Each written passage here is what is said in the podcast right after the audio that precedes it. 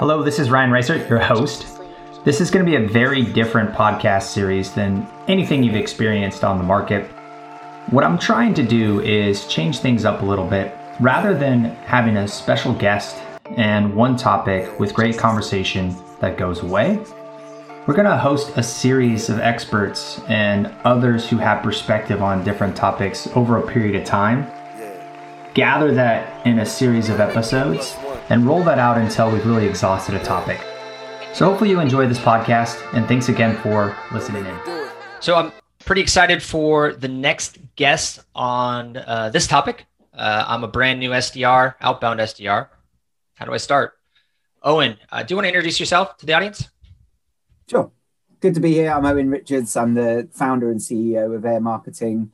Um, and we uh, we provide outsourced SDR services, outbound prospecting, as a service, um, primarily in the SaaS tech, fintech, finance world um, from the UK with an office in Sydney. So we do a fair amount of global outreach. So we see all sorts of markets as well. So yeah, it's a topic that's um, that's very close to what we do day to day.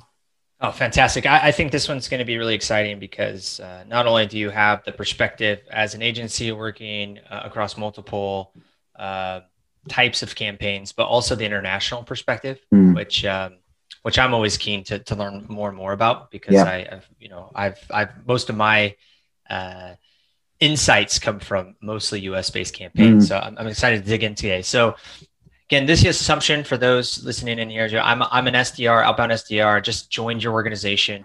I've gone through whatever boot camp Hmm. or training, whatever that might be. Sometimes that's a show up and here's a phone and good luck. Sometimes, off you go. Other times it's like uh, you're going through all this product training and stuff like that. Yeah. But I've gone through all that. Just assume that. Now I'm ready to get started. Uh, but before I get into some of the like the day to day elements, just to set the tone for people here from your, so they can set the tone. Now, obviously, you already said you have a different uh, set of perspective, but but how big is your outbound team or teams? Um, so we have we've we've got two teams. Our own outbound team, which is three, um, and then our client-facing outbound SDRs, um, which is a team of about forty odds uh, people, and that's UK, and then probably the same again in Australia as well. So. You know, we see we see you know we've got a lot of heads doing a lot of outreach um, across a lot of different sectors and messaging and that sort of stuff. So uh, I guess we've got a fairly broad view, and I'll, I'll happily focus on either ours or our clients outreach, which varies varies massively. Well, I think it's interesting in, in, both cases to just say, hey, mm. for us this, for them, for most yeah. this, you know, let's get some yeah, perspective yeah, as we walk through this.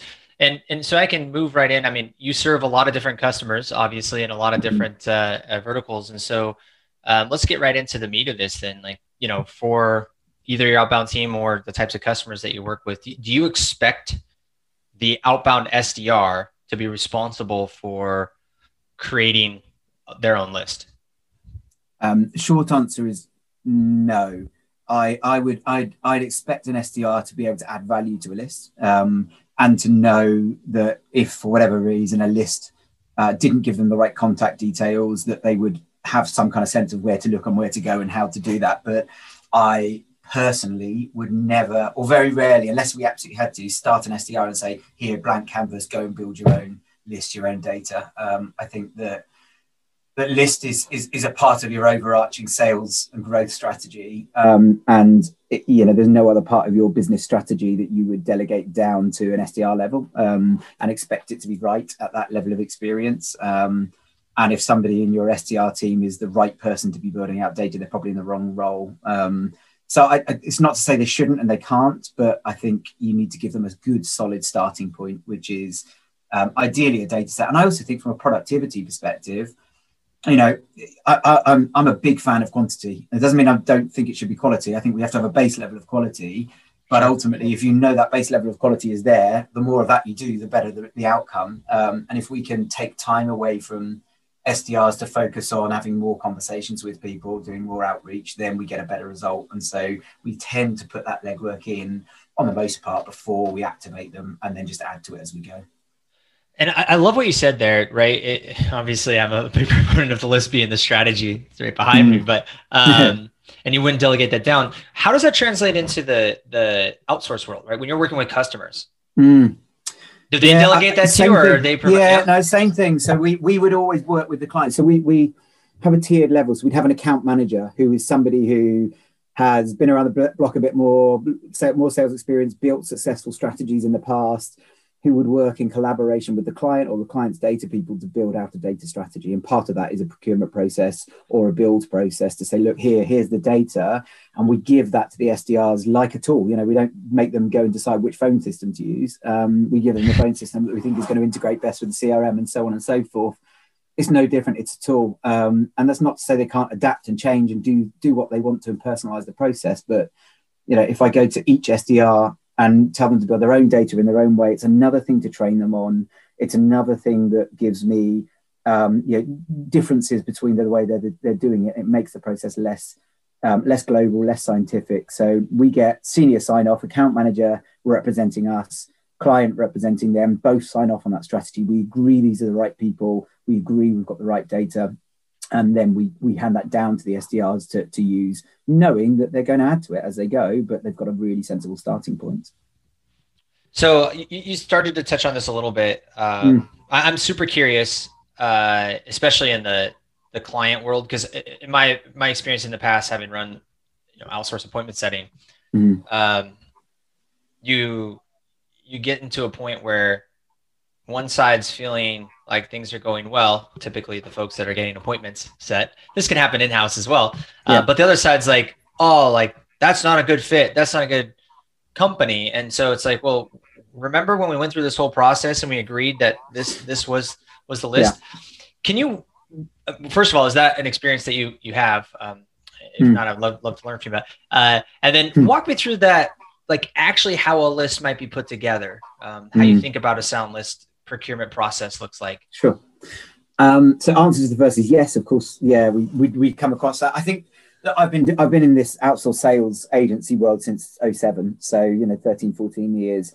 And I would say it comes up less now because we've learnt as we've gone. Um, I think that one of the best strategies that we use for that, and you can do this internally or externally, is forcing our clients, and in your if this is in house, your AEs to listen to the calls that your SDRs have had um, in order to generate the appointment for you. Because if you, as an AE or as a, a client, if you use an outsource, listen to that, hear it, and go, "Yeah, I want to go to that meeting," then you know as much as the SDR does at that point in time. As far as I'm concerned, if you're making the choice that you want to go to that meeting, then how could the SDR be expected to think any differently? So I think there's a there's a there's a simple process there that can can align everybody at least. I absolutely love that. So you're saying, bef- so I set an appointment whether I'm hmm. in house or outsourced. I set an appointment. I send that recording to the person who's responsible for attending that appointment, and I say, "Hey, w- do you want to attend this appointment? Because if not, yeah. you just right you, you, cancel it. Yeah. You just cancel yeah. it. I freaking love that. Yeah, I, I, mean, I, you you know as much as I do right now. So you know, I've had a six minute conversation with this guy. He wants to meet with you. I know this, this, and this about him. What has historically happened is we've written that into an email or into some kind of CRM system as a note we take it as given that it's true, and then they turn up to meet meeting, find out it's not the case, and of course, it's always the SDR's fault. Actually, prospects tell us lies. Prospects um, sure. get confused, they miscommunicate, and they're human. And so, if you hear as an AE or as a client, if you're outsourcing, that's the conversation I've heard both sides of the conversation. I know everything my SDR knows. Not only am I better prepared for the meeting because I can hear tone of voice, I can hear the discussion, yes. I can pick things out that maybe the SDR wouldn't have done because I'm more experienced in theory. But I also make a conscious decision that I value, you know, I value my time, but I'm going to give someone my time to go to this meeting. I can't, and I can no longer push the blame. I'm accountable, and I think it's a, it's, it's a it's a you know, whether whether clients or AEs choose to do it is entirely up to them. But the fact that we give it to you means that we're we're accountable. Okay, okay. So I, I was going to ask that question. So are you actually building that into the process where like it has to be accepted on both sides, like truly accepted because of the call recording, or is it saying I just gave it to you so um, it. it. depends on the client. Some clients don't want to do it. Um, you know, you can't force people. You can. It's that old thing. You can lead a horse to water, but you can't force them to drink. We, we will always give it, and we'll encourage, and we'll make it clear that you know it, it, we we we encourage it because in, for no other reason um, than primarily it makes you more prepared for the meeting, and you've got a better chance right. of closing something. Yeah. But yeah, we can't force people to do it. Internally, we can. Um, externally, it's very difficult. So absolutely, absolutely. I, I mean, I just love that idea because uh, in my mind, I'm like, man, it, I would, I will, I'm actually moving forward. I'm going to build that into my process of mm. like, listen, like you cannot show up. I won't even, I'll cancel the meeting if you do not listen and approve Yeah. it. I mean, we're talking about most of these conversations for appointments are you know Yeah. two to two to five minutes max. It's not Yeah, it's not long. they're not very long, not I'll- unless you get on like these long monologues, right? They're not long. And Mm. that point is probably already the meeting anyway, so you can really Yeah. decide is it Yeah. worth it or not. Yeah. And so I love that idea because it saves everyone time. And there's Mm. like a whole workflow you can have behind it too that's still gracious to Yeah. the prospect. It says, hey, look, you know, after um, having a conversation about this, we really think that this information here and this information here is probably going to get you what you need. Uh, Mm. If you think you'd still like to talk, let us know. Otherwise, Yeah. we don't need to take a meeting. No, I think- I would imagine as a buyer, if I truly was interested, I'd be like, wait a second. Yeah, and you think if you're an AE and you turn up to, I, I've had it. I turn up to a meeting where somebody's phoned me. I'll accept a meeting.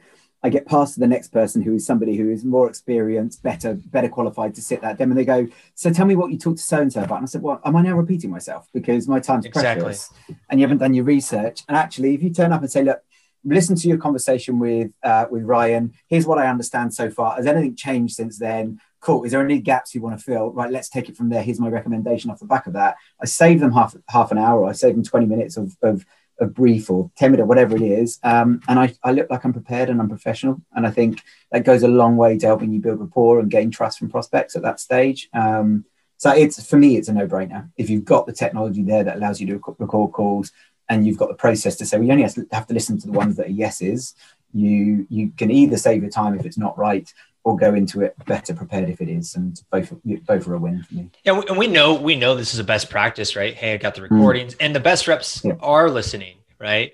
But uh, I really love that idea. Mm. Uh, so, um, moving towards the me- now, let's talk about the messaging, right? So, what's being said in those conversations? Do you enforce or do you expect SDRs to have a script, use a script? What are your thoughts on? Yeah, so we we we, we framework every conversation, um, and I think uh, there's a balance, isn't there? It, it's like anything else in life. If we give them a blank sheet of paper and say, "Off you go, do your own thing," we are not scientific in our approach. We end up with five reps doing five different things, and then how can you measure anything or quantify anything? It's very very difficult to to have control over a program and. I think when you're outsourced, there's a there's a different level of accountability. You can't be as free and just go gallivanting off doing your own thing. You've got to brief and stay within a lane. You know, stay within some confines of what's been agreed. So we um, we use what you traditionally know as a script. Um, I would I would cringe if I walked into onto our sales floor and heard somebody reading the script in a monotone or robotic way. Um, that's not what we expect, but we expect we expect them to stick, particularly in the early days, to the framework of the conversation and the key the key messaging points, because we've worked hard with the client to develop those, and we believe going into it, those are the key things that need to be communicated. Those are the key questions that need to come across, and this is how we're going to going to open the conversation up. If the SDRs give us feedback that that's not working, or they think it could work different, a better, a different way, we encourage them to try it. Go try it. Go and have ten conversations like that. See if you get further. See if people engage a bit more. Come back to us. Let's make that global change across all SDRs rather than just you going off and finding that something works for you and other people not benefiting from it. So I think we have to have a process there.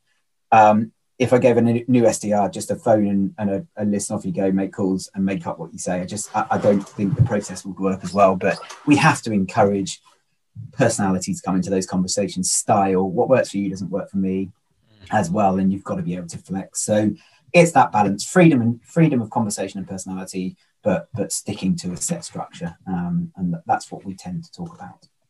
Yeah, I, I think it's it's interesting how many people uh, have a negative connotation towards script. Yeah. It's like a it's a negative word. Mm, I, me personally, uh, I don't know about you, Owen, uh, but when I'm when I'm making calls, because you know I still I still do this every day. Uh, keep my keep my sharp. I've seen it. I've Yeah. seen your videos. Yeah. I feel way more comfortable when I have. I always have it up, and if I don't, I Mm. feel I actually feel almost lost. Um, Mm. Maybe that's a maybe that's a a bad thing. Maybe I maybe that's a crutch I'm using, but I feel way more confident when I Mm, I have a framework I can go to. It's not like I have to say it verbatim, like you said, like a robot, but Yeah. it helps guide it. And and I think a lot of a lot of reps, again, we're talking about outbound, new outbound SDRs, they get they get this this negative taste in their mouth because they hear a lot of people say, Oh, mm-hmm. let them have their freedom and flexibility. But if you're new, you know, training on that script, really rehearsing it, Yeah. then you get comfortable in the framework. And I think yeah. that's the gap most people have is they don't put enough effort into memorizing and rehearsing. Agreed. There's nothing else in life that we would go into and have a group of people who've done it done it well before us and not do what they do and not replicate. You know, replication is one of the best ways that we learn. And trust me, even those that say that we don't use scripts or we don't like scripts, they have a script. It's just in the head. It's not written down on a bit of paper. Because I can guarantee you, if you went and listened to 20 conversations or 10 conversations they'd had, they'd say almost the same thing on most of those calls. They'd flex and adapt, but there's nothing saying that if you use a script, you can't do that in the conversation anyway. So I think it's just a, a really healthy sanity check. The other thing I see is that people evolve scripts accidentally over time because we as humans get bored. So if you say the same thing over and over again, it's not written down, you can change your messaging in your script without realizing you've done it.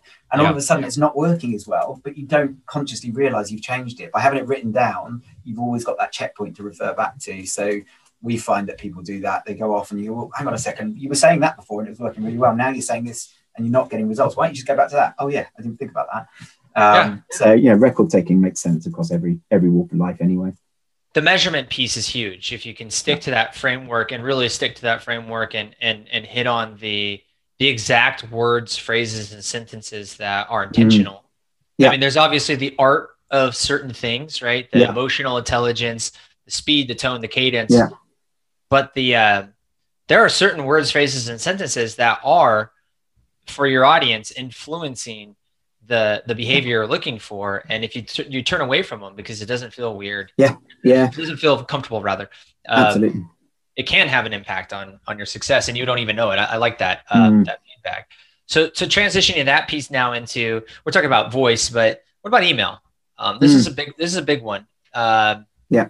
do you expect your sdrs to kind of write their own emails um, you know write their own copy or do you provide more of like a template structure uh, for these um, again, typically templated um, to start with, and then personalized from there or adapted from there. And again, I think it's about um, giving people the best starting point where they can be high on productivity um, without making it a one size fits all scenario. And, and, like everything, it's about balance. We have SDRs who are exceptional on in conversation who are just not not great at crafting written copy. Um, and that doesn't mean they can't be great SDRs. You know, we, we give them the tools to others like to be a bit more creative, um, do a bit more personalization, whatever it might be. And I think uh, it, it's kind of for us program dependent. And I can co- having you know we run dozens of uh, of, of um, outreach programs all at the same time, so I can confidently say that what's right for me isn't right for you, and so on and so forth. Because each each program we run for each client is different depending on the target market, the decision maker type, the function that they're in. So,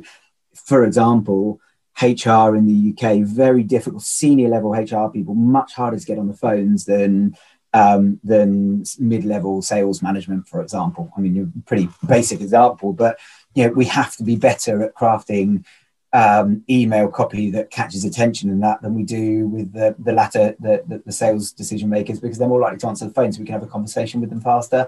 You know, one channel plays a stronger part of the, the, the, the success in one program and another and another and so on and so forth. But no, I think as a, as a general rule, particularly because we have so many programs um, on an outsourced basis, we'd always try and have a starting point for people in everything that we do, some kind of template. And then people make a personal choice over whether they want to work with that template and work at speed um, or whether they want to take more time over crafting, personalizing, and work on a quality basis. And then we use the metrics to tell us what is right and wrong you know, each program is different. We report, we we were um, we make a judgment call based on the evidence, and we adapt accordingly. So if it feels like the templated message is getting a the same read rate as one that's taking 10 minutes to craft all the time then i know what to do you know let's get let's look at productivity and use the temp- templated version more often equally if the templated version that stays simple just does, never gets opened then we know we've got to do a bit more hard work on email so I, it, it does vary but template always for me is a starting point and I think it goes back to the same concept of the framework for messaging. You know, yeah. uh, if you're not giving someone that starting point, that ice block to carve from, I mean, mm. there's just, you know, I, Corey Bray, close loop, he says, um, you know, he says this pretty well. He says the words, phrases, and sentences, uh, like, you know, 70, probably 80%, maybe more than that, of the words, phrases, and sentences that we use in the top of the funnel, especially, Yeah. it's probably probably close to like 90% of the words, phrases, and sentences that we're going to use are the same across the board all the time.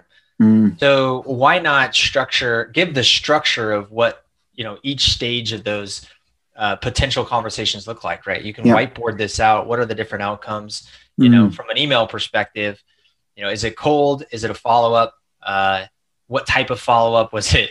You know, Mm. positive or neutral or negative? Yeah. You know, so on so persona based, so on and so. You can kind of carve that out and have those there. And not only from a productivity perspective, but reality is the success metrics, like that incremental gain you're going to get from email copy, um, Yeah. especially on the follow up stuff.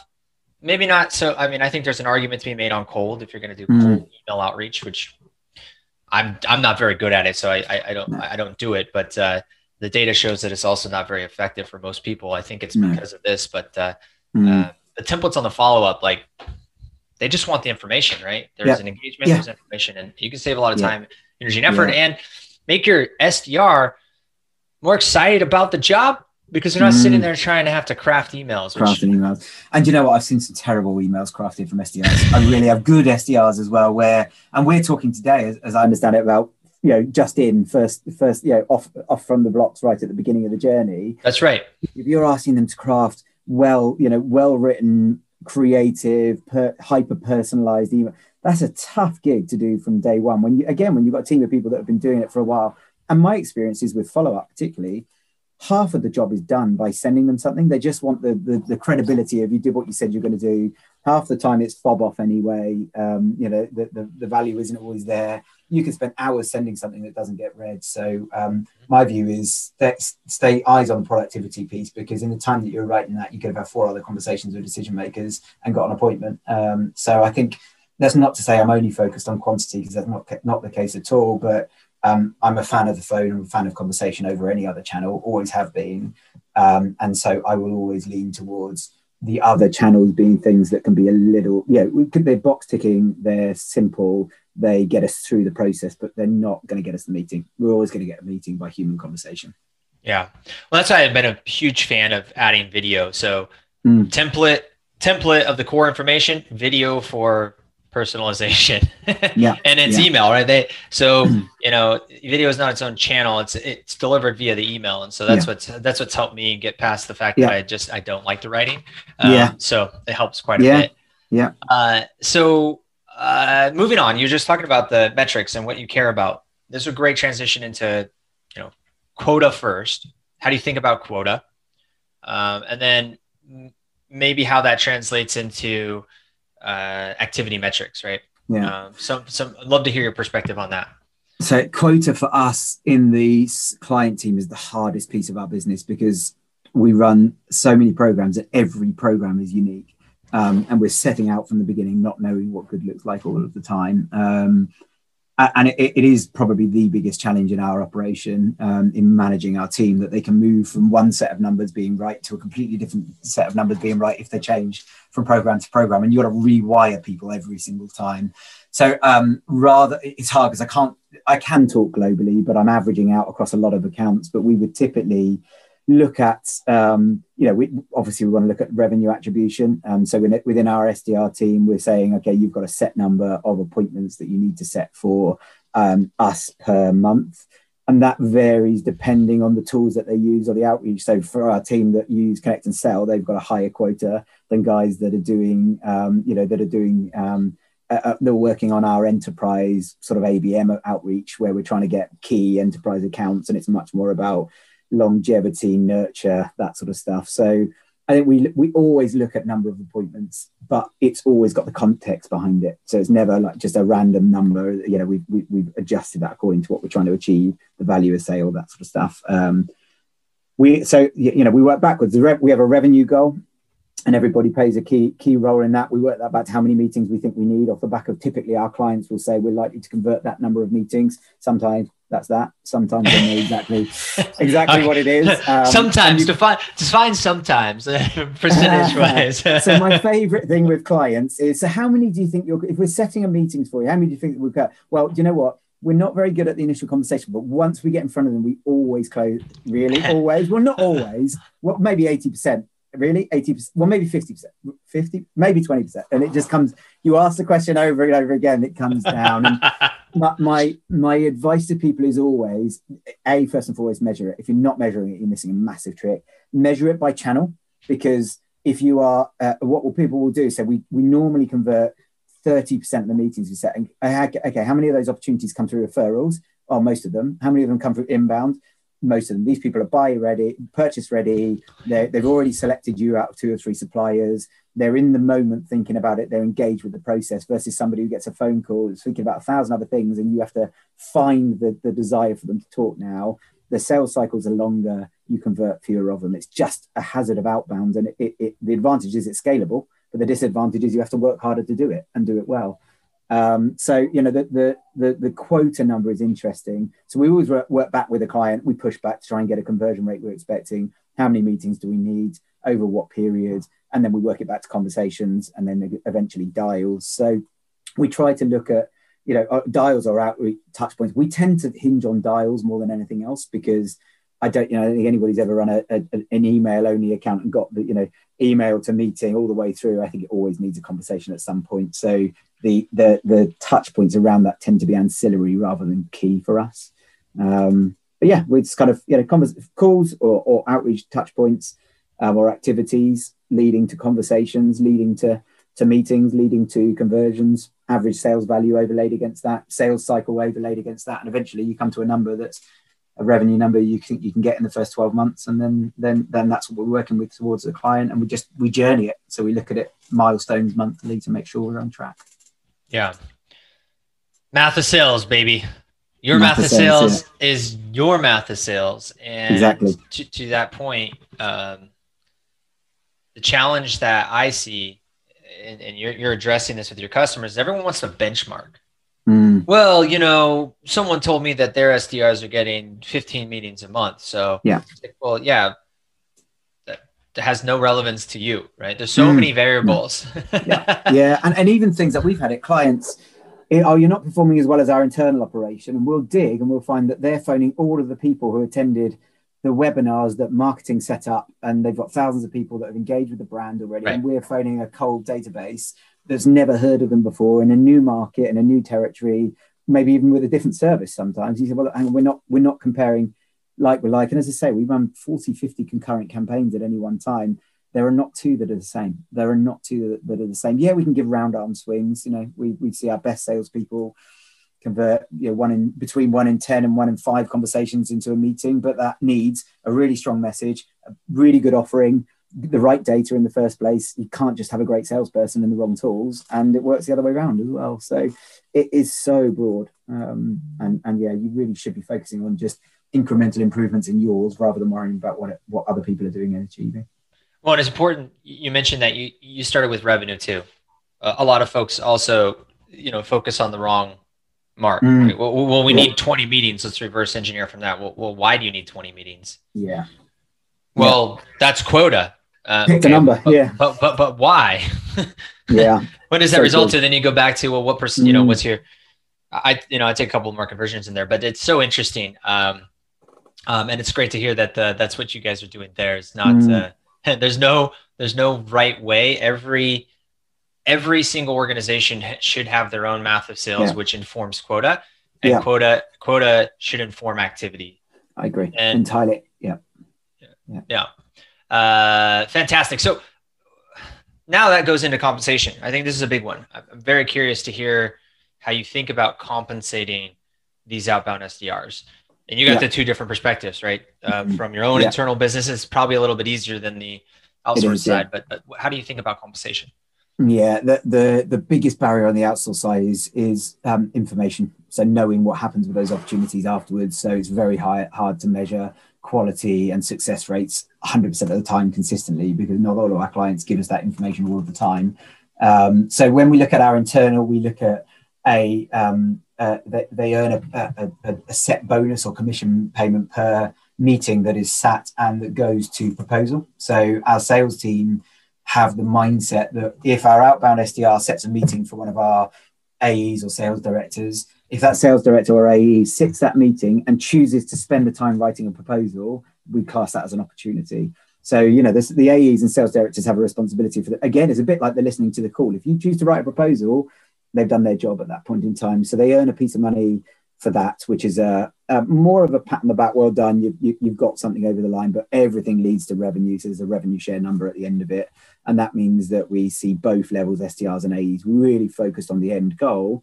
And quite often we'll see SDRs. This is our internal operation, sitting on that first call with the AEs. So they share that that handover call. They'll sit in on the on the on the meeting that they book so that we see that smooth transition. Sometimes they get involved later in the process, maybe sending some further information or just keep it keeping involved. So it is a collaboration. And that means that we get SDRs stepping up into being able to sell our services as well and learning the process. So there's there's a internally we have two layers, one for booking the meeting and it being a good meeting, so to speak, and one for for revenue share, which is a, a bigger piece of the pie and, and obviously takes longer to come over. Um, the client facing team it's a dip because we we we work with our team on a revenue share model. So basically, a percentage of money, the percentage of the revenue our client spends with us gets shared amongst the team who have worked on that account based on performance. Um, so the, the the simple mindset there is the longer and that that revenue share percentage increases over time. So the longer the client stays with us, the more the the, the more of the pot goes to it. Because theoretically, we've got a more secure client. Um, they're they're lower maintenance, you know, all that sort right. of stuff. Um, better margin, better margin yeah, six months absolutely. in, six absolutely. months, twelve months um, in. You know, we've got all the messaging, all the yeah. data, all the all the management, all the That's personalities it. taken care of. That's Definitely it. better margin. Yeah. I love that you're sharing. Um, I love that you're sharing that with the team. That's uh, yeah, it's it's good, and, and what I like about it as well is that um, because it increases over time, our our team are focused on what is the best outcome for the client in this scenario. We're not focused on how many appointments can we get, which goes back to your point before of revenue versus quota of appointments. I've run too many operations in the past where I've made the mistake, of it's all about the number of appointments for a client. And the problem is, is that then quality goes out the window. It's all about quantity. To earn my commission, I've got to hit that number. If I've got somebody sitting on the fence, sometimes the right thing to do is, you know what, Ryan, have a think about it. I'm going to send you some information. Let's talk next week. It might not be right for you. That's okay. I don't want to waste my AE's time or my client's time. You don't do that because I want to earn my commission. We make it about, hey, if the client keeps buying from us, you keep earning more money and that way I'm able to say, look, this is the right outcome for that client on this. I'm going to make that decision. Um, and I'm going to make it knowing that I don't lose out. Um, and actually, I gain because the client is less likely to spend with us if we're setting them poor meetings and they're they're they're, going to start complaining and they're going to walk away from us. So, yeah, we're very focused on yeah, we want to get good numbers, but we don't want to do that at all costs. Um, and yeah, I think that's a that's a really important part of our DNA as an organisation that I think sets us up, up us up for success um, and it takes it away from our clients converting our opportunities. We have one client who has two salespeople. One converts five percent, one converts forty percent. Same opportunities, same meetings. I don't want to remunerate my team based on that because that's unfair to them. They can't control that outcome. That's, I mean, I, you're just so obviously you've been doing this for so long, right? A few years, yeah. It, it's it's so smart. The idea, first and foremost, again, the recording. Like, hey, if, if you decided to sit the meeting, if you decided to attend, that means it was it was solid. Now it just kind mm. of takes the subjectivity out of it, right? Mm. You decided to spend your time with that name and title. Yeah. You listen the same information as we had. Same, same information yeah. we had. You listen to the call. You know, that's step one. Step two, which I really like because there's always these long, drawn out sales cycles that can be challenging. Um, mm. You never know when a deal is going to come across the line. So by attaching yourself to revenue in a way around, hey, if you decide to quote it, you know, I have this idea of sales accepted, which would be you forecast yeah. it. But if you decide to quote it, because now it's it takes some of the subjectivity out of it too. Most mm. like there's a lot of sales teams, unfortunately, that uh, are sandbaggers and things like that. So that could cause some challenges. But mm. for the most part, uh, people aren't going to spend their time getting to that stage of sending a quote, sending a proposal. I mean, some do; they'll send them to everybody. But yeah, yeah. Uh, but for the most part, when you go to your sales manager and you're forecasting, you know, your number, that has alignment, right? And at that point, you'd certainly have done, yeah. you know, as an SDR, you've done your job, right? I mean, all the mm-hmm. way through. Not only, and there's alignment there, like you said. Hey, if I know that I get paid for sent proposals, not just the meeting. Well, I want to I want to optimize for you know, getting opportunities that mm. are going to go there. So if I know that there, I could be spending more time finding the next account that's ready versus this one that's eh, iffy. I might not be shipping those to the AE yeah. who's sitting yeah. meetings that mm. you know maybe don't make any sense. So I, I like that that concept. It's very interesting.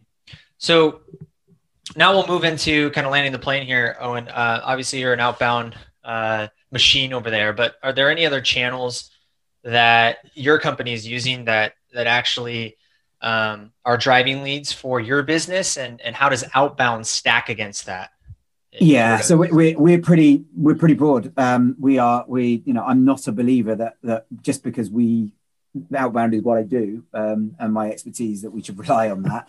Um, so when I look at our business and selling our services, um, we utilize PPC. Um, so we do we spend a fair amount on PPC and we drive it. We, we the good thing about PPC for us is it's predictable. We know what we what roughly we're going to get for our pound spent or dollar spent, depending on where you are. Um, and and so we can scale up and down uh, depending on demand and capacity. Same with outbound. You can layer, it, you know, because we've got an extra team there, we can cr- treat ourselves as a client and layer an extra head in on outbound for a month if we need to generate some demand. Um, so that that's big for us. We we um, we do events. Um, we have a referral program, partnership referral program that works well for us. And you know these these are more about quality. So when I look at referral partnership, we get six to eight referrals per month um, across uh, across that, but we convert them. Yeah, we know that we're converting a, a, a, the best number on that channel out of all of our channels. Um, uh, it's not something that we have as much control of. We can't scale it as easily and as, as quickly. You can't just you know make a decision and turn it up and turn it down in quite the same way. Um, yeah, I just I just want more referrals. Referrals yeah, converted referrals referrals converted eighty percent. Well, let's just go focus on getting more referrals. Exactly, exactly. Wouldn't that be nice? Um, so yeah, we use PPC and outbound. So the, the way I look at it is that PPC and our out and outbound SEO um, events, all that stuff creates the referrals, creates the noise, creates the talking about and the inbound traffic that has loads of really high value from a qualitative perspective. So we know the quality of those opportunities is good. Outbound and PPC drives the volume for us, and those those those things alongside each other mean that we have control over our our, our, our demand um, or, or, or, as much control as you could expect to have in terms of capacity and scale, but that we're not doing it all focused on a lack of uh, a lack of quality. So we've got a bit of both in there. Um, we also run social ads like LinkedIn ads. It's not a massive channel for us right now, but we're playing with it and getting some success. So you know, I think that'll add to the mix as well. Okay, and and uh, that's interesting that you guys are all bound, which you know I, I, come across a lot of people that are like either or. So um, mm. I like you know it's it's great to have your perspective, and of course you know to your point earlier, right? Of course, referrals are going to perform better, right? Yeah. Of course, of course, if somebody's actively searching you out, true inbound, right? Mm. Like not not like pay per click and stuff like that. That to yeah. me is outbound. That's might potentially going to perform well. Yeah. But uh, um, the final question here, Owen, is um, and this is this is probably you your opportunity to you know pitch yourself, right? why, why do you have an outbound team? Why why should I do outbound?